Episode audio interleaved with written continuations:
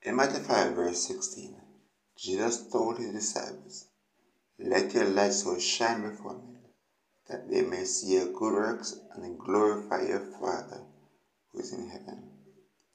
And in James chapter 2, verses 14 to 16, the content of that portion of scripture is summed up in verse 26, where James tells us, For as the body without the spirit is dead, so faith without works is dead also.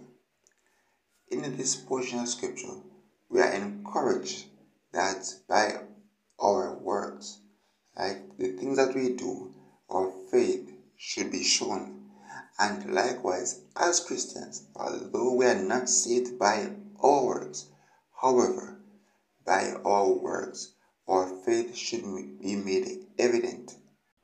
Do you remember the man in Acts chapter 3 as he looked upon Peter and John begging for alms.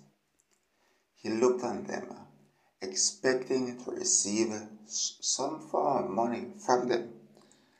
But they said to him in Acts chapter 3, verse 6 Then Peter said, Silver and gold I do not have, but what I do have I give you. In the name of Jesus Christ of Nazareth, rise up and walk. Our faith in Christ must be evident that we are indeed children of Christ. Faith without works is dead. And Jesus Christ told his disciples let your light so shine before men that they may see your good works. The purpose of this is not for the disciples themselves to be glorified as the Pharisees of that day were doing, but as the verse concludes, and glorify your Father which is in heaven. That is the conclusion of that verse. To glorify God to glorify your Father, our Father.